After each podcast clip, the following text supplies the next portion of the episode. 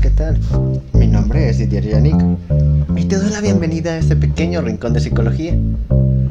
Una vez más y para que nos vayamos acostumbrando, te repito, soy psicólogo, naturalmente. Y me especializo en el enfoque cognitivo-conductual, aunque pues tengo estudios en tanatología, intervención de crisis, suicidología y trastornos del espectro autista, entre algunos otros. Bueno, eh, el de hoy vamos a tocar un tema que es un poco extraño, ¿no? Como habrás leído en el título, digo, si no tienes nada de idea de lo que es psicología, para ti podría ser como una pregunta que jamás te has hecho. Y pues si tienes un poco de estudio de psicología, suena como a un eh, término muy extraño, este que le llamo el, el conductismo freudiano, ¿no? Y el conductismo no freudiano. Y vamos a hacer algo. El asunto con la con el tema que vamos a tratar hoy es que es un poquito complicado. Entonces vamos a dividir el, el video para los que lo estén viendo en YouTube y lo vamos a dividir en dos. Una parte que va a salir, ya estás oyendo ahora mismo, y donde te, vamos donde te voy a explicar más bien, solito te voy a explicar que es a grosso modo, a grandes rasgos, la psicología y a qué nos referimos con conductismo, con cognitivo-conductual, freudianos y no freudianos, etc. Y otra parte que va a salir, eh, espero la semana que viene, que si estás escuchando por Spotify no te preocupes, esto ya lo, ya lo tienes completo, donde pues vamos a ahondar en ese término, ¿no? De conductismo freudiano y conductismo no freudiano. Bueno, más bien conductistas freudianos y conductistas no freudianos.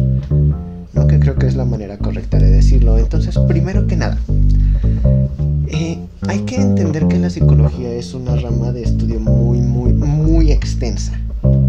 Ajá, al grado que los psicólogos propiamente no tenemos un común acuerdo de cómo podríamos definirla, porque tiene tantos factores y tantas variables que sencillamente no va a haber definición que nos calce a todos. ¿No?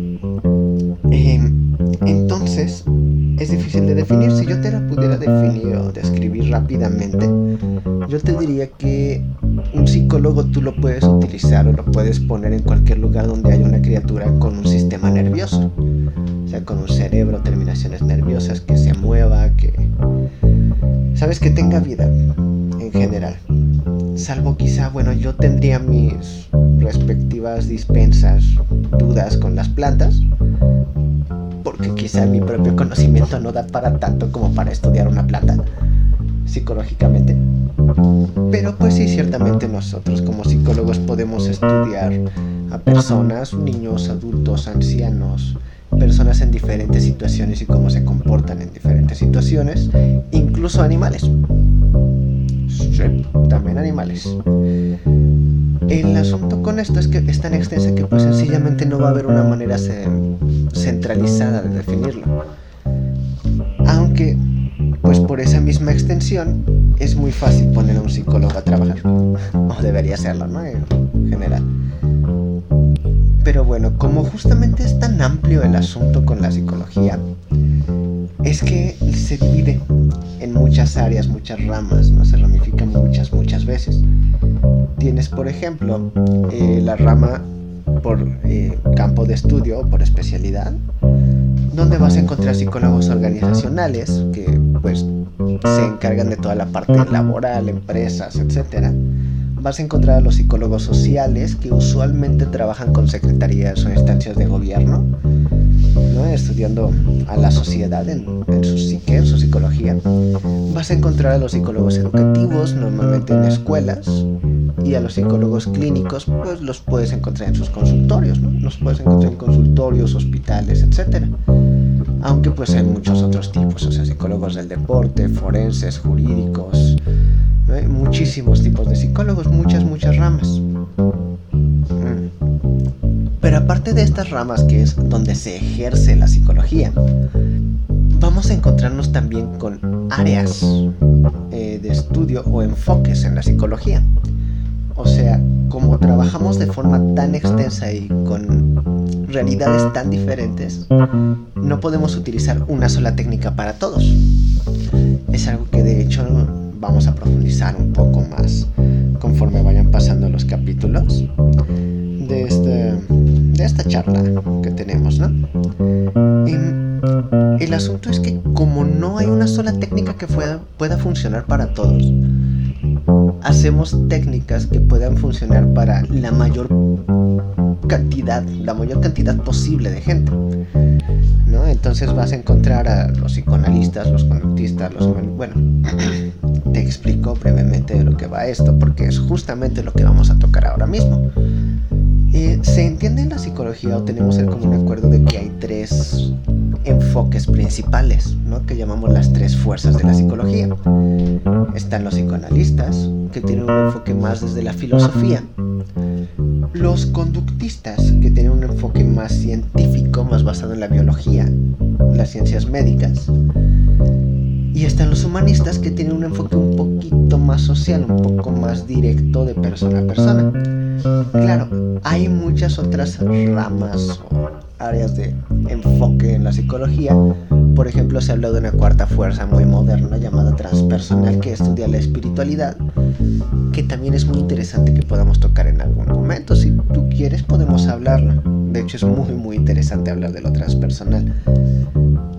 Em, pero digamos, son estas tres, psicoanálisis, conductismo y humanismo, las principales.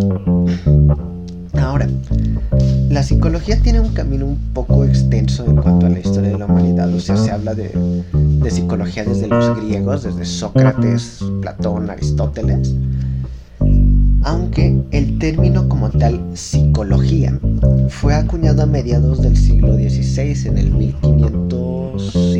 1550, si estoy bien, por Felipe, Felipe Melanchthon. Era un amigo de Martín Lutero, de la Reforma Protestante, acuña en esa época el término psicología, que viene pues entendiendo dos palabras. Eh, junta un poco el latín con el griego, dice psicos o psique, que significa mente o, alma, y logos, que es estudio, Se entiende como el estudio de. Entonces Felipe Melanchthon dice, psicología sería el estudio del alma, aunque pues esto en primera instancia se quedó así. Se quedó solamente como la palabra, algo que existe y que se empezó a utilizar, ¿no? Te digo, a mediados finales del siglo XVI. Aunque no fue hasta, hasta, y fíjate, hasta 1879, sí, hasta el siglo XIX, donde Wilhelm Wundt, un alemán, ¿no? En el siglo XIX, finales del siglo XIX, funda lo que podríamos llamar la primera academia o escuela psicológica que, de la que tenemos registro, ¿no? Em, ¿no? La que se conoce como escuela estructuralista en la ciudad de Frankfurt, Alemania, la Universidad de Leipzig. En la Universidad de Leipzig, eh, que era un, un catedrático de allá, pues funda este laboratorio con fines de investigación de la conducta no esto que en ese entonces no se le llamaba conducta, simplemente dijo vamos a estudiar a la psicología. Y, bueno, funda el primer laboratorio de psicología donde da inicio, digamos, inicio formal al estudio psicológico.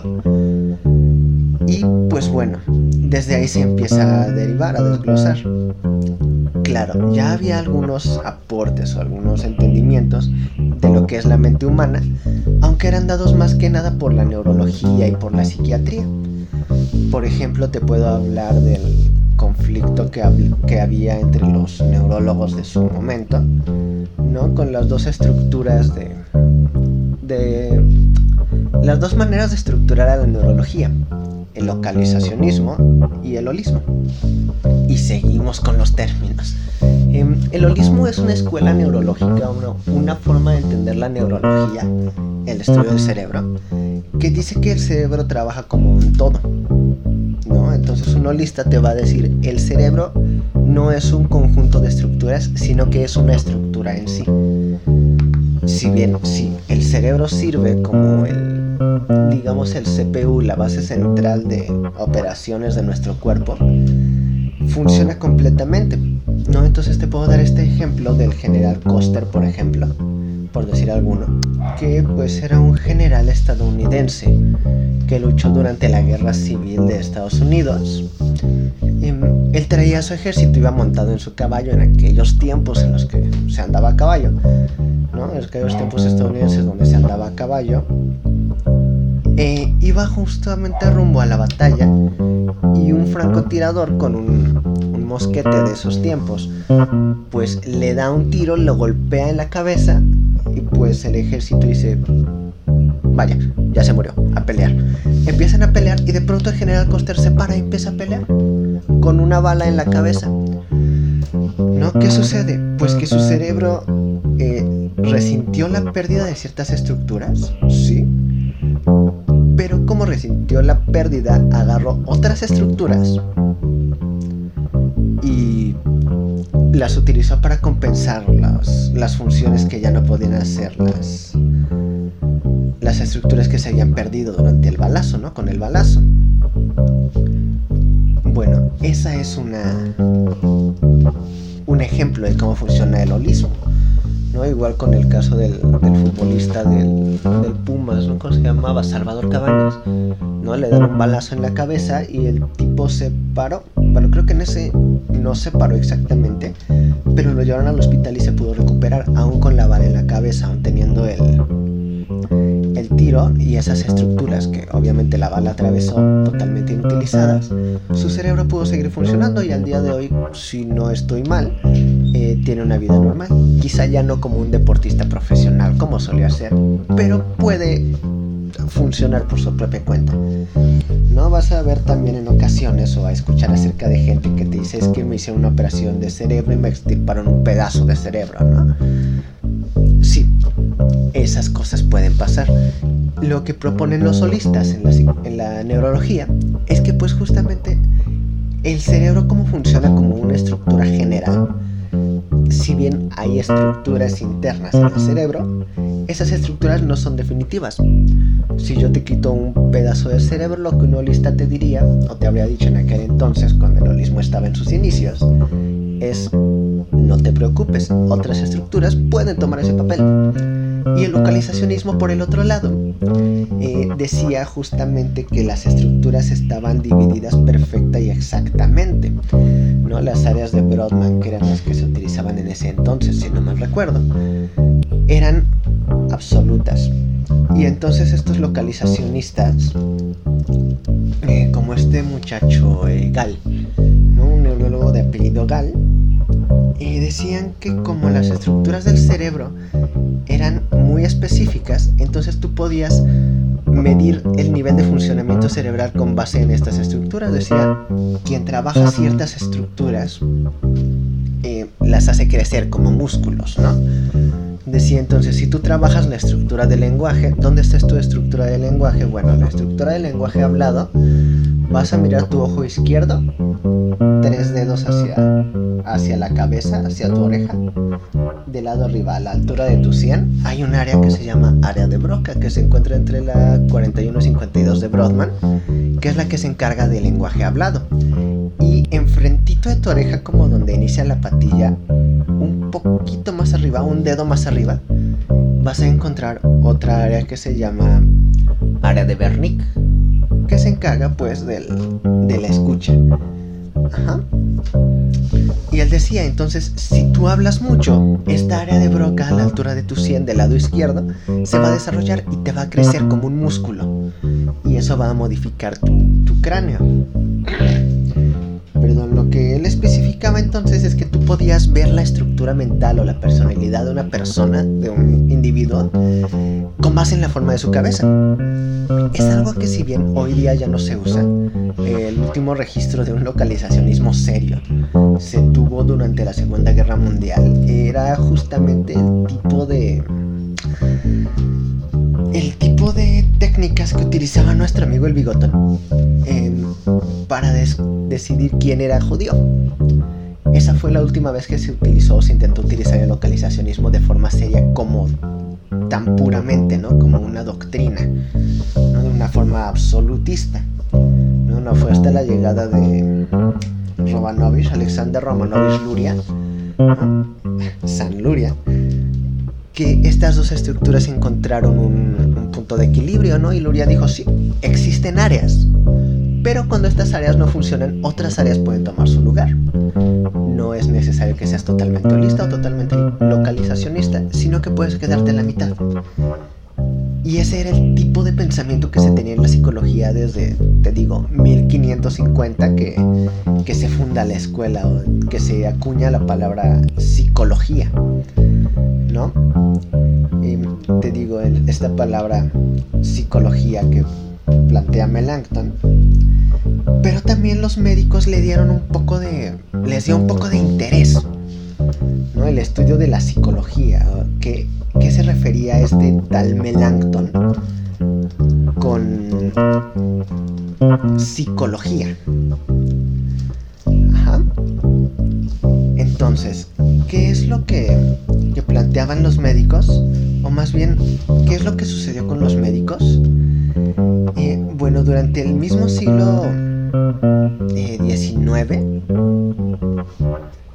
digamos, algo muy, muy prácticamente contemporáneo, eh, algunos de los de los médicos eh, decían que las enfermedades no solamente eran físicas, sino que estos estas enfermedades también podían venir desde la desde la mente, desde la cabeza. Es esto que, que Melanchthon llamaba psicología, fundando la escuela médica de la psiquiatría no te digo, en unos tardíos, un tardío siglo XIX, ¿no?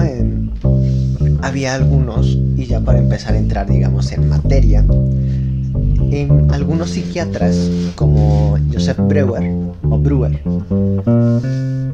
que utilizaban algunas técnicas, digamos, más basadas en empirismo, en su experiencia, para intentar indagar, ahondar en la mente humana y poder descubrir cuáles son los modificadores biológicos de la mente, cómo es que la mente modifica el cuerpo y viceversa, ¿no?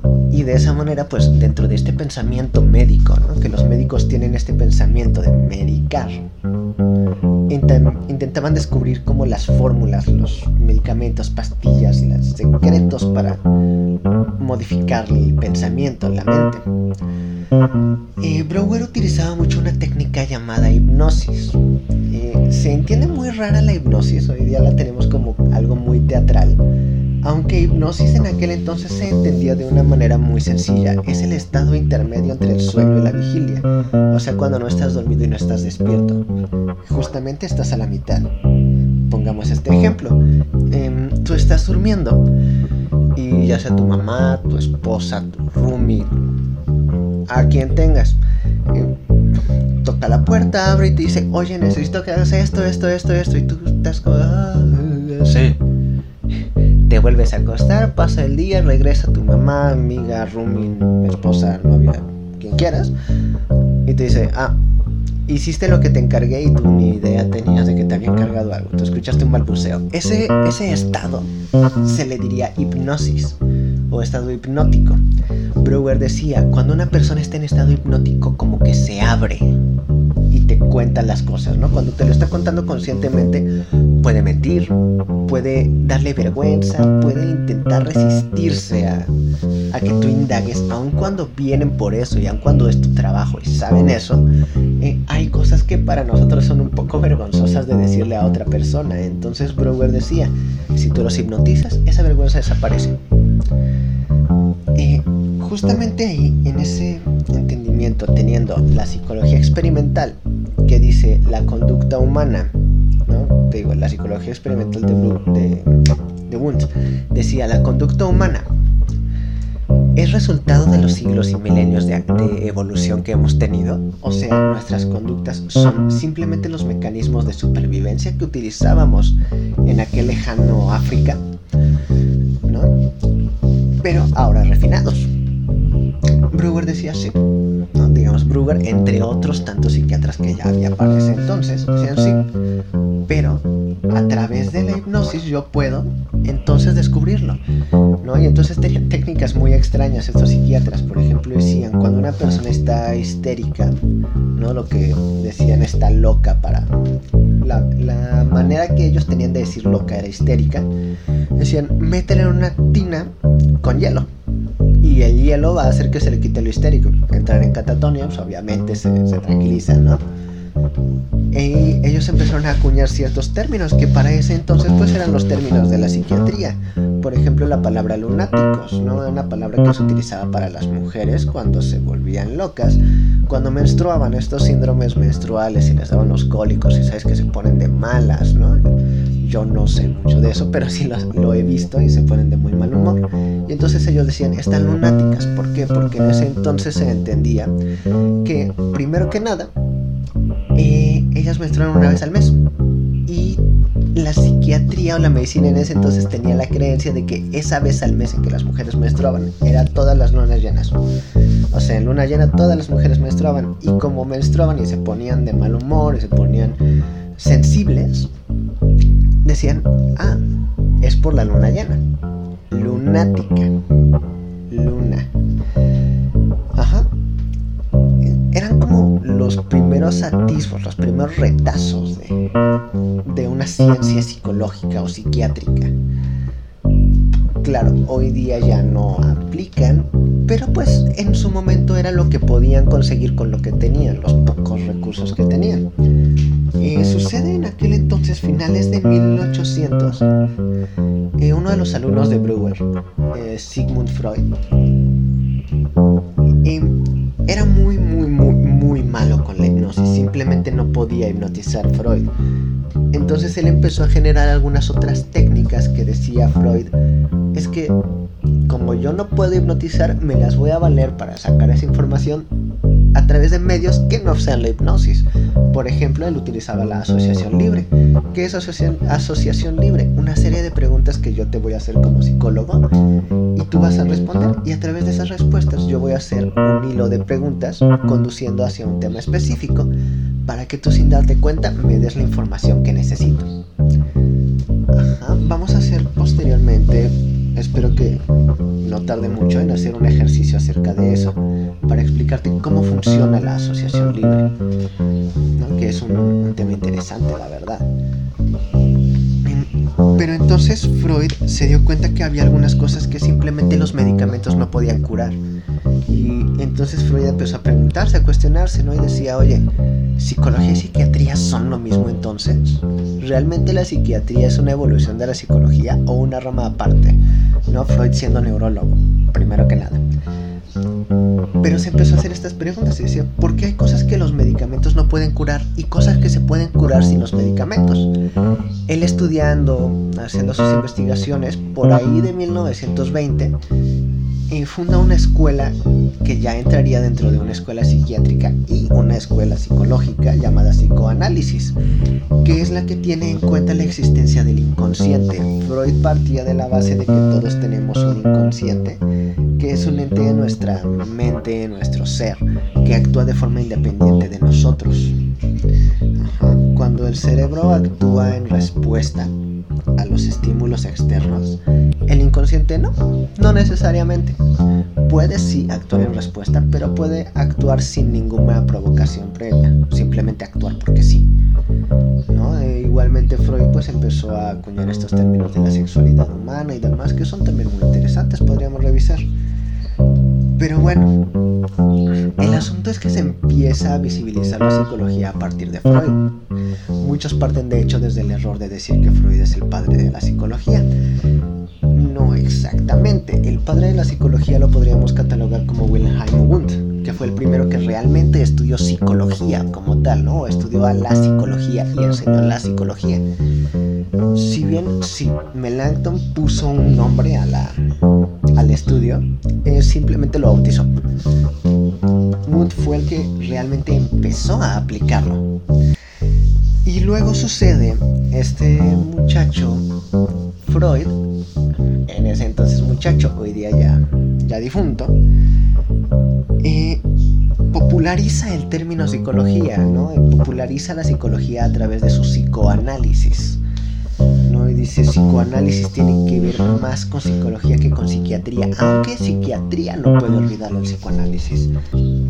Pero bueno, esa era una psicología muy europea. Eh, a principios del siglo XX, ya entrando en los 1900, los conflictos mundiales que llegaban, o sea, pensando en la Primera y Segunda Guerras Mundiales, sobre todo en la Segunda Guerra Mundial, em, pues no nos permite pensar en, digamos, en la humanidad como algo que se ha unido, algo con acuerdos, ¿no? Justamente los conflictos internacionales. Mm, no, no nos permitían tomar acuerdos. Eh, lo que sucedía con, con Freud es que hizo mucho trabajo en lugares como Alemania, Italia, Francia, ¿no? Donde, bueno, Alemania e Italia eran parte de las potencias del eje, que eran justamente los, los nazis, los enemigos del cuento normalmente, junto con Japón. Francia, pues parte de la, la Unión Europea, junto con Estados Unidos. Por ejemplo, Estados Unidos, Londres, etcétera. Creo que hablamos también un poco en, en el capítulo pasado perdón, no, es que me interese demasiado la, Segunda Guerra Mundial, pero es importante para, para, entender el contexto, ¿no? Justamente como estamos hablando de cosas que pasan en ese tiempo, pues es importante. Y cuando Freud empieza con sus investigaciones en Europa, los americanos dicen, ok, sí, pero esa es una psicología con un enfoque muy europeo vamos a hacer una psicología con un enfoque un poquito más americano. Em, alrededor de 1913, un ya digamos psicólogo, ¿no? en ese entonces te digo, Wundt ya había hecho su trabajo, ya había escuelas de psicología repartidas alrededor del mundo, no en todos los países, pero ya había algunas. Y justamente en, en Estados Unidos, eh, un muchacho psicólogo llamado John Watson funda o lanza, escribe un artículo donde habla de conductas y realiza un experimento. Eh, este experimento se le conoce como el experimento del pequeño Albert. Watson lo que hizo fue agarrar a un bebé, 18 meses, llamado Albert, por eso el nombre, y lo puso en un cuarto con un ratoncito de juguete el, niño, siendo un bebé, pues va hacia el, ratón para jugar lo agarra y entonces suena una chicharra con mucha fuerza. El bebé se espanta y empieza a llorar. Entran, lo tranquilizan, lo vuelven a dejar en el cuarto, le ponen el ratón y vuelve a acercarse a jugar. Se acerca, empieza a jugar, toca el ratón y suena la chicharra. El niño se espanta y empieza a llorar. Y eso una y otra vez hasta que llega un punto en que ponen al bebé, al pequeño Albert en el cuarto, ponen al ratón y el bebé empieza a llorar sin siquiera haber sonado la chicharra, sin siquiera haber tocado el ratón, simplemente con verlo. ¿Qué dice entonces Watson? Hey, el miedo se puede enseñar.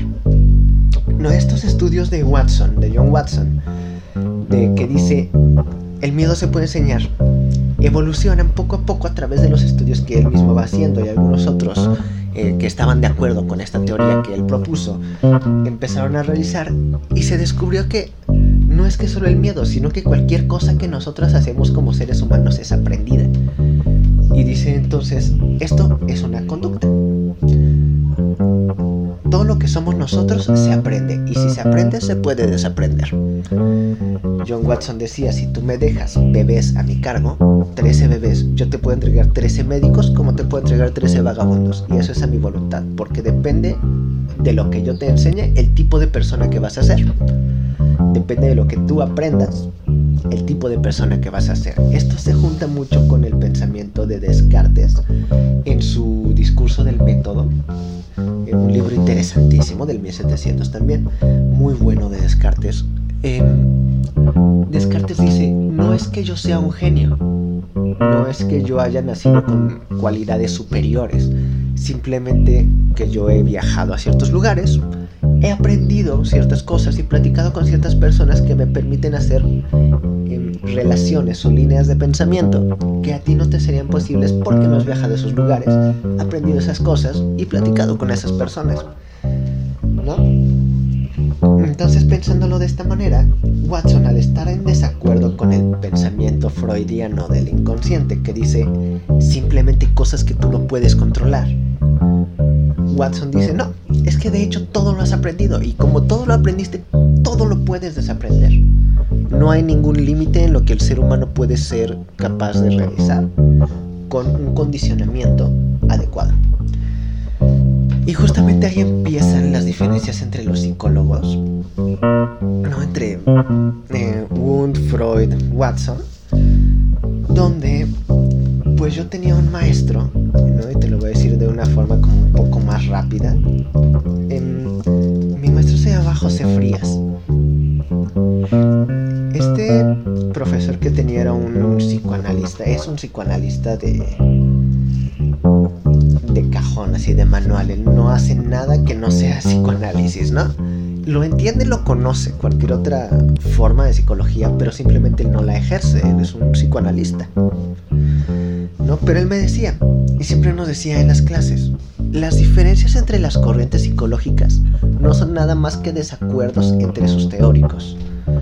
Por ejemplo, eh, Freud tuvo muchos eh, alumnos, muchas personas que se interesaron por su, por su trabajo y él los agarraba de pupilos. Uno de estos era Carl Jung. Carl Jung entendía el psicoanálisis sí desde esta forma eh, médica, él pensaba que el psicoanálisis también podía funcionar en grande, o sea, no, no solamente en el persona a persona, sino a nivel social. Creó esta teoría de los arquetipos, de la cual vamos a hablar más adelante, en algún momento la tendremos que tocar. Y él utilizaba algunos, algunas técnicas que para Freud eran muy extrañas, por ejemplo, Jung leía el tarot, ¿no? Porque él no es como que creyera en el tarot exactamente, sino que él pensaba que el tarot era una manera de, digamos, sacar a la persona de su eje. Y entonces hacía la misma función que la hipnosis. La persona, Jung empezaba a hablar con la persona y empezaba a leerles el tarot y esta persona, eh, al no esperarse que eso fuera un estudio psicológico, psicoanalítico en ese caso, eh, se sinceraba y sacaba las cosas, ¿no? Eh, Freud no lo entendía así porque no era una técnica que él entendiera o lograra llegar a utilizar. Entonces se quejaba mucho de Jung, hasta que en algún punto Jung se enoja con Freud, se pelean, tienen un conflicto, se separan, y entonces Jung empieza a hacer un psicoanálisis por su lado, Freud empieza a hacer un psicoanálisis por su lado. Misma cosa pasaba, por ejemplo, con Alfred Adler y Karen Horney, ¿no? Que hacen un psicoanálisis no freudiano, una forma de entender el psicoanálisis que no se recarga en las teorías de Freud, sino que se recarga en lo básico que él planteó y de ahí se aleja de Freud. Lo mismo pasó pues entre Freud y Watson. Freud empezó con su psicoanálisis en Europa y en Estados Unidos, en América. Eh, Watson, en el continente americano, plantea el conductismo porque dice no es que esté mal el psicoanálisis, sino que no es del todo correcto. Creo que hay una mejor manera de hacerlo. Crea el conductismo. Después de la Segunda Guerra Mundial, bueno, esto se puso muy intenso, los conflictos se hicieron muy bélicos, el conductismo lo adoptan los rusos, entrando por boca de Jan Pavlov. Jan Pavlov, tú lo conocerás por la cuestión del perro, ¿no? Él condicionó a su perro. Pavlov ni siquiera era un, psicólogo, de hecho él estaba muy en contra de los de los psicólogos, ¿no? Que de hecho es Iván, Iván Pavlov, perdón. Pero em, él no era exactamente un amigo de los psicólogos, de hecho los, despreciaba, ¿no? Él era fisiólogo. Em, bueno, él tenía sus perros y entre sus experimentos, él tenía un horario muy específico para alimentarlos, ¿no? Em, digo, habemos algunos como yo que simplemente le dejamos la comida al animal y que cuando termina su, su, plato lo volvemos a servir. Pero hay quienes pues le ponen un horario a su comida también con, los, las mascotas. Pablo hacía eso y él dijo, pensó no para sus adentros, ¿qué pasaría si cuando lo alimento le suena una campana? En aquel entonces, no, te estamos, te estoy, estoy hablándote de 1800 Em, este era una costumbre muy común, en, sobre todo en Europa, en las personas de, clases altas, llamarte con un campanazo, ¿no? Creo que por aquí tengo una campana. Y te llamaban por un campanazo, ¿no? Como... Y venía su, su mayordomo, su mocama. Entonces Pablo dijo, ¿qué pasaría si yo hiciera eso con mis perros? Ah, bueno, Pablo empezó a hacer eso antes de darles de comer a los perros. Sonaba la campana, servía la comida y se las daba. Llegaba a un punto en que el mismo Pavlov, como fisiólogo, estudiante, bueno, estudioso, perdón, estudioso de la fisiología humana, todos estos procesos físicos, ¿no? acuérdate, anatomía se encarga del estudio, la descripción de las partes del cuerpo, fisiología de su funcionamiento. Entonces él, como es un especialista del funcionamiento del cuerpo, en este caso de los animales, eh, se da cuenta que cuando que después de un tiempo cada vez que sonaba la campana él sonaba la campana y el perro empezaba a babear sin que él hubiera servido la comida ¿Por qué pasaba eso? Bueno, ya posteriormente eh, Watson lo describió, ¿no? lo, lo explicó a través de su conductismo sin querer. Pero justamente por esta boca de Pavlov entra en vigor el conductismo eh, llamado conductismo soviético, ¿no? la Unión Soviética, la URSS. Em, tenía muchas cuestiones em, muy propias, ¿no? Era muy cerrado con algunas cuestiones. Pero justamente como como el que lo introdujo a la Unión Soviética, pues no tuvieron mucho problema en entender eh, que este conductismo americano era algo que a ellos les parecía más pertinente que el psicoanálisis europeo, no el psicoanálisis, digamos, del círculo de Viena francés, no de este, de este muchacho, ¿no? Freud. Bueno, ellos empezaron a estudiar la, parte conductual y entra la Guerra Fría en vigor. Entonces empieza esta, ¿no? Todo el conflicto espacial que tenían los estadounidenses con los soviéticos, todo este conflicto nuclear, todo este conflicto sociales, económicos, todo esto que estaba sucediendo en el mundo en aquel entonces. Y para 1900, digamos 1962 es cuando se entiende oficialmente, grupo de pensadores de época, sobre todo dentro de las corrientes progresistas del pensamiento estadounidense. Normalmente se le entiende liderados por Abraham Maslow, pero en realidad el líder de este movimiento era Carl Rogers. Carl Rogers. Sí, Rogers. Em, empieza con un tipo de psicología muy peculiar Rogers era un psicólogo en Estados Unidos muy a su manera. O sea, a él no le interesaba el conflicto que hubiera entre psicoanálisis y conductismo y cuál tuviera la razón. A él le interesaba el paciente. No, entendiendo este asunto de la época, te estoy hablando de la época de los hippies, ¿no? Entonces a él lo que le interesaba era la parte más personal del paciente. Tenía una técnica que de hecho se me hace muy peculiar, donde él entraba a su primera sesión con el paciente y le decía, oye, ¿cómo te sientes? ¿Estás cómodo en este espacio? ¿Quieres que cambiemos algo? El paciente le decía, no, pues movamos este cuadro, movámonos para acá, el sillón de este lado, tal cual. Lo hacía y para la siguiente sesión con ese paciente, Rogers dejaba el consultorio tal cual el paciente lo había pedido la primera vez, haciendo los cambios que el paciente fuera pidiendo. Y eso lo hacía con todos los pacientes. Y él tenía una técnica que era muy larga, o sea, él platicaba con sus pacientes por horas, ¿no? A diferencia, por ejemplo, de Freud, que lo pensaba como una consulta médica, ¿no? Entendiendo que Freud es un doctor, un médico. Eh, él entendía el, el psicoanálisis de una forma muy médica, ¿no? Y entonces sus pacientes se formaban en, afuera del consultorio Freud los metía, empezaba a hablar, le decía, hasta aquí, vete, harás esto, harás lo otro. Bye. Siguiente. O le decía, ¿sabes qué? Aquí paremos, digiere esto que acabas de decir, vete a comer, haz lo que quieras y regresas, te vuelves a formar. ¿No? Y se forma y si llegaste, qué bien, y si no, mañana ven. Y Rogers no tenía ese pensamiento. Eh, Rogers era un poco más pensándolo desde el lado humano y le decía, el tiempo que necesites que tú, que tú y yo estemos aquí, vamos a estar aquí. Eh, y Rogers tenía esta idea de que la psicología no tiene que ser una cuestión tanto teórica, sino más bien una cuestión de acercamiento con el paciente, uno a uno. Justamente retomando esta idea de Jung que te decía, eh, Carl Jung decía, cuando estés enfrente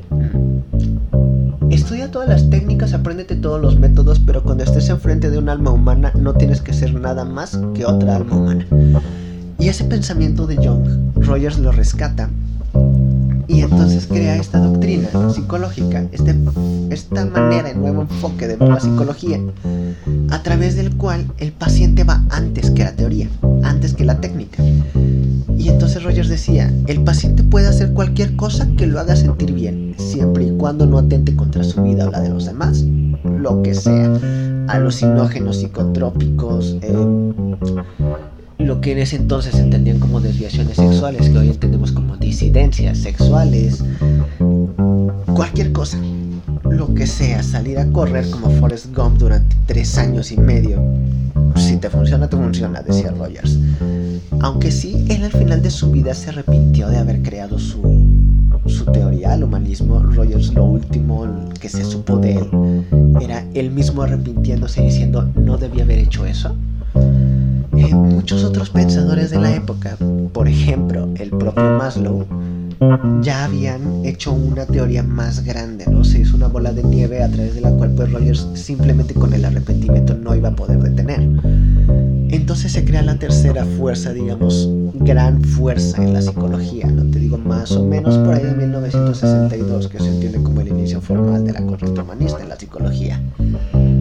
Em, entonces tenemos este psicoanálisis liderado por Freud, este conductismo liderado por Watson y este humanismo liderado por Rogers, donde pues cada quien tenía sus discípulos estrella, ¿no? Te, ahorita te hablé de Jung, pero bueno, el digamos exponente estrella del, psicoanálisis es Lacan, Jacques Lacan, un francés muy inteligente. Eh, tuvo una forma de entender al psicoanálisis como muy peculiar él cuando empieza su carrera intenta meterse a estos gremios psicoanalíticos. Eh, el psicoanálisis se organizó en gremios, eh, justamente como se organizaría la medicina, porque justamente el psicoanálisis fue fundado por un doctor, el doctor Sigmund Freud. Eh, se organiza en gremios, el Círculo de Viena se le conoce el primer gremio de psicoanálisis. Lacan intenta entrar al Círculo de Viena no me acuerdo exactamente si era el Círculo de Viena, pero se me ocurre que sí por la ubicación geográfica. Y los que en ese entonces estaban dirigiéndolo, ya con un Freud fallecido,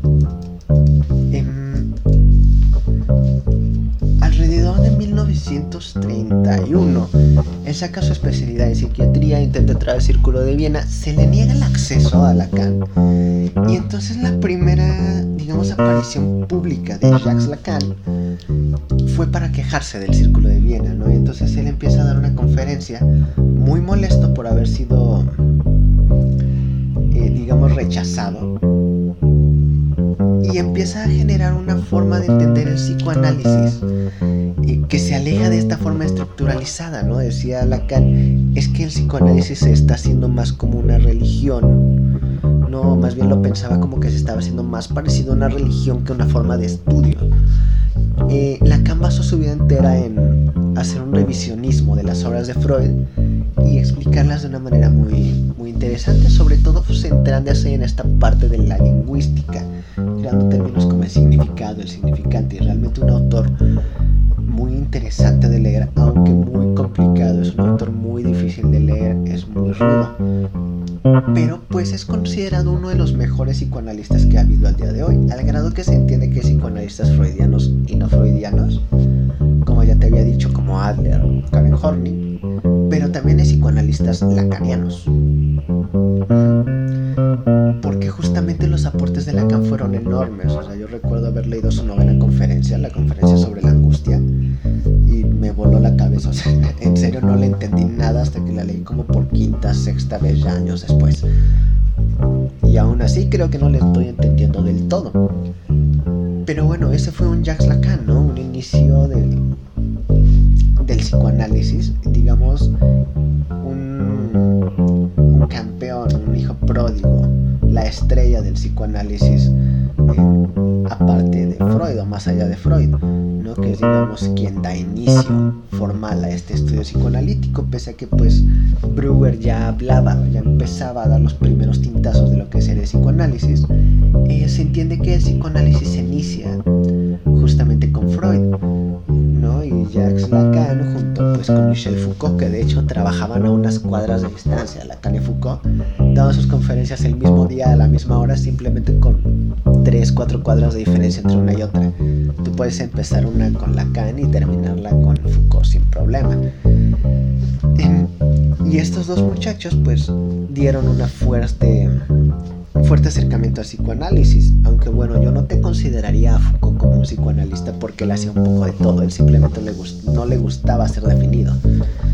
¿no? Entonces él te hablaba a veces de psicoanálisis, pero a veces tocaba el conductismo. ¿no? Hay ocasiones en las que yo he oído a varios, de mis profesores decir, oh, Foucault era un psicoanalista. Y en el trabajo ahora mismo yo escucho a varios de mis colegas, compañeros, decir, no, era conductista realmente no era ninguna de las dos, él simplemente era un psicólogo y ya.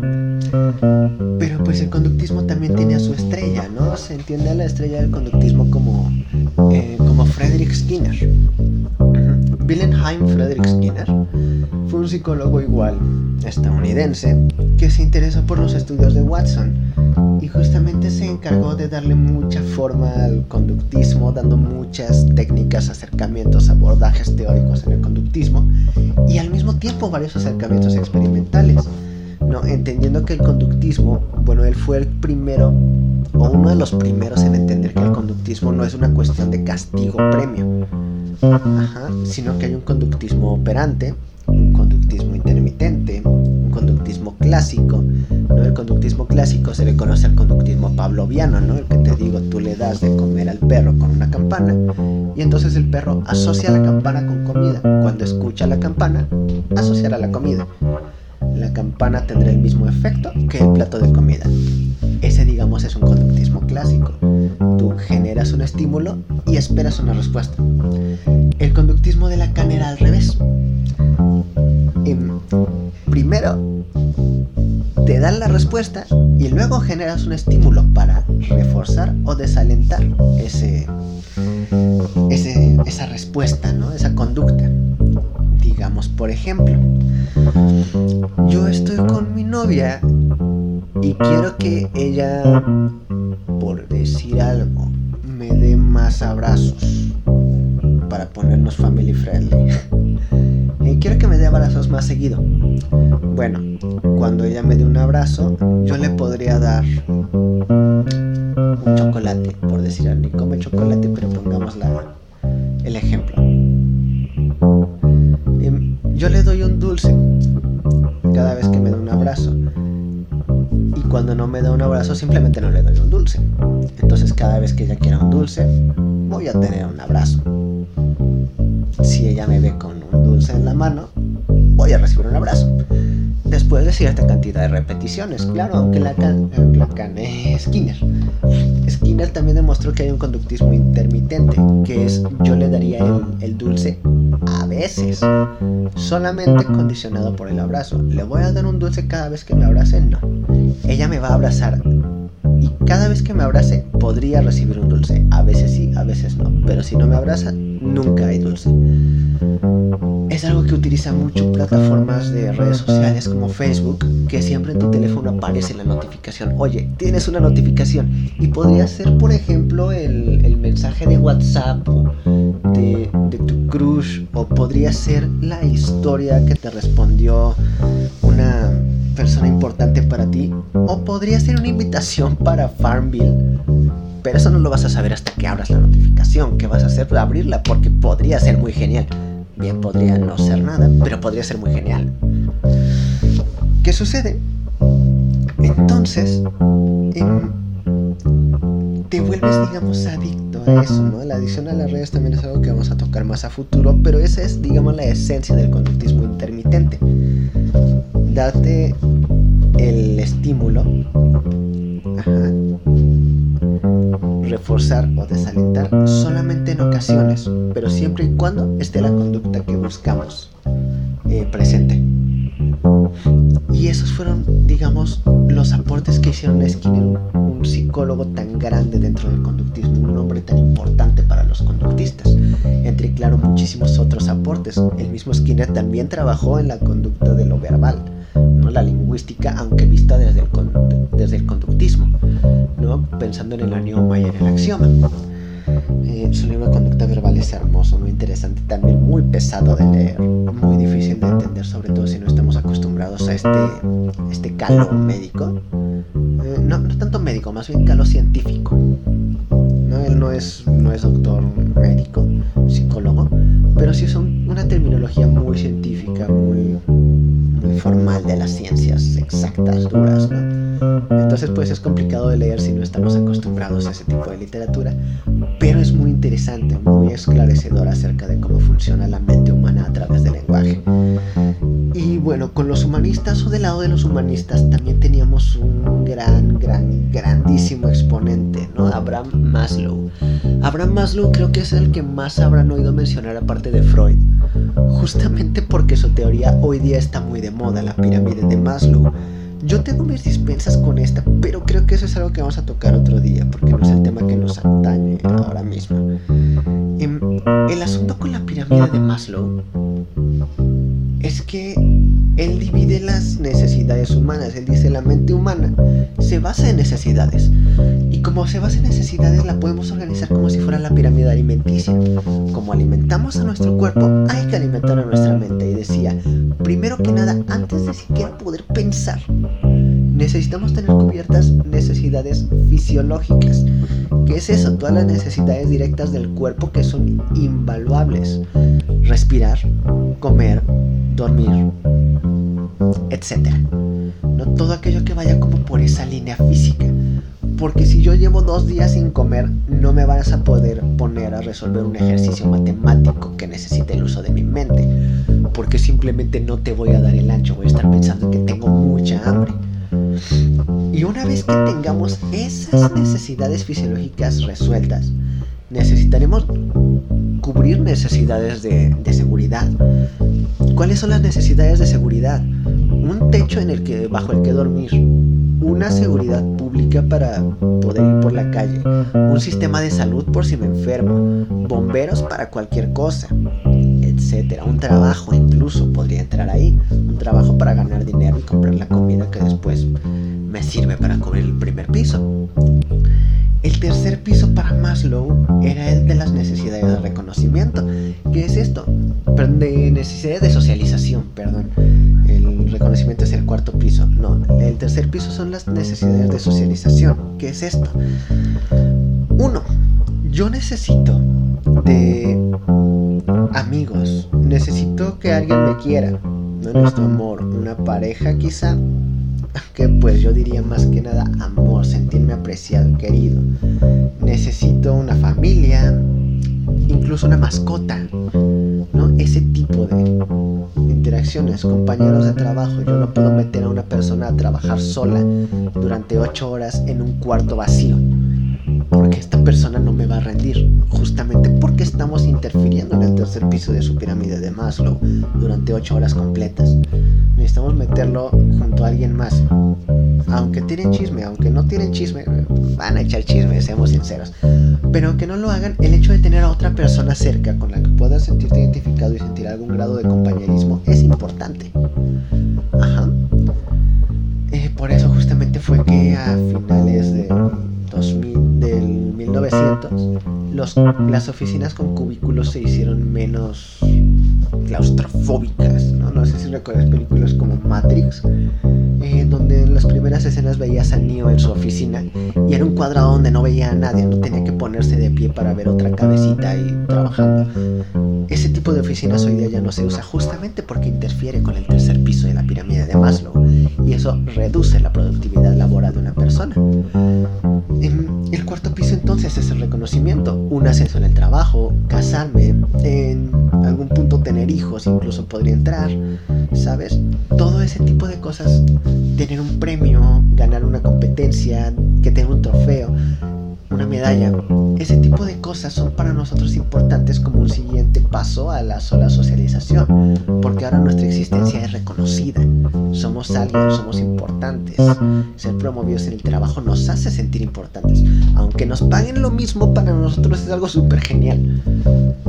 Em, tú has visto, incluso quizá te haya pasado, quizá solo lo hayas visto, eh, algunas personas que son compañeros tuyos de trabajo, al mismo nivel y son bien buena gente, pero lo suben de puesto e incluso ves que tú ganas más que estas otras personas, pero se vuelven como más especiales en su trato y más cuadrados. No, no es que la empresa los, los regañe o que su jefe los castigue, sino que ya se sienten como que están en un piso superior de la pirámide de Maslow y al sentir eso, pues su actitud cambia, su conducta se modifica. Eh, no es exactamente malo, es algo esperable, aunque de preferencia, pues reducirlo lo más posible es una buena idea. Si tú estás en esa situación en que te, te promovieron del trabajo, te está yendo bien en la vida, no está chido presumir. Pero bueno, después de eso llegamos al quinto piso que decía Maslow, eso es lo ideal. ¿A qué se refería Maslow con este quinto piso en su pirámide? Bueno, muy sencillo, la autorrealización. El humanismo, sobre todo en el pensamiento de Maslow, se basa en que el ser humano llega a ser pleno en el momento en que es capaz de ser creativo. La creatividad es lo que nos diferencia de los animales. Tu perro puede perfectamente seguir un patrón que tú le hayas enseñado para hacer una pintura, sí, pero solo tú puedes hacer una pintura de la nada, una pintura de cero, pintar algo abstracto, digamos. Pero sí puede, como estos videos de los pajaritos que ponen enfrente de la tarola de una batería y les enseñas un patrón rítmico y con el pico lo da. Pero un pájaro, un perico, tu gato, perro no pueden componer una canción. Eso es algo exclusivo del ser humano. Maslow decía, en el momento en que tú puedes darte esa oportunidad de ser creativo es cuando estás siendo un humano completo. Entonces para él esa autorrealización venía en, el, en la capacidad creativa, inventiva del ser humano. Em, y esa solamente llegaba en el momento que cumplías todas las demás necesidades de tu pirámide. Decía Maslow, no te puedes saltar ninguna. Si tus necesidades fisiológicas no están bien, no busques reconocimiento. Busca las necesidades fisiológicas, porque no te las puedes saltar. Te digo, hay algunos casos en los que quizá no apliquen algunas cosas con las que tengo diferencias, pero esa es la teoría maslowiana.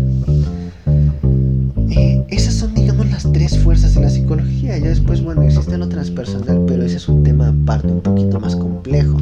De estas mismas, o sea, no solamente se desglosa la, la psicología transpersonal, sino que podríamos explicar también la gestalt, el, el constructivismo, el cognoscitivismo, eh, el intelecto emocionalismo, digamos, en las, en las corrientes más modernas de pensamiento, el intelecto emocionalismo de Goleman.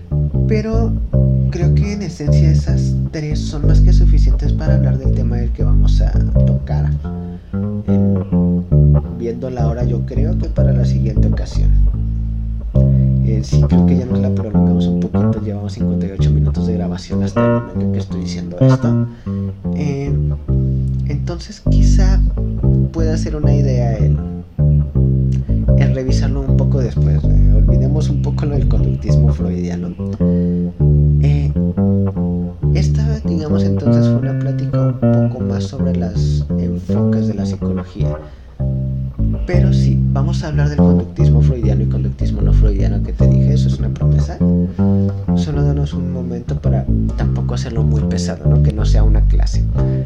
Modos, seguirnos en nuestras redes. Puedes encontrar mi Instagram de Y4U. E igualmente en Facebook eh, puedes encontrarlo con mi nombre, Didier Yannick o el Rincón de Psicólogos es un Facebook por sí mismo. A ese casi no entramos para serte muy sincero, pero ahí está. Igualmente, pues si nos sigues en YouTube, puedes suscribirte, dejar tu like y esas cosas que se te piden. Pues si estás en Spotify, suscríbelo, descárgalo, compártelo con quien creas que le puede interesar. ¿no? Si conoces a alguien que necesite alguna consultoría en psicología, pues sin ningún problema puedes contactarme. Puedo hacer consultorías tanto de forma presencial en mi consultorio como remota a través de... Normalmente uso Zoom. Ajá. E igualmente puedes revisar nuestra, nuestra página, nuestro blog, rinconcitopsicolog.wixsite.com, diagonal rincón de psicólogos. Ajá. Aunque bueno, creo que entonces ya me, ya me extendí mucho, ya estamos llegando a la hora. Eh, entonces me voy a despedir por esta ocasión. Dos semanas más y vas a tener el, el enfoque freudiano del conductismo y el no freudiano del conductismo, te lo juro. Y nada, te recuerdo otra vez, soy Didier Nick, estoy a tus servicios y pasa un excelente día, tarde o noche.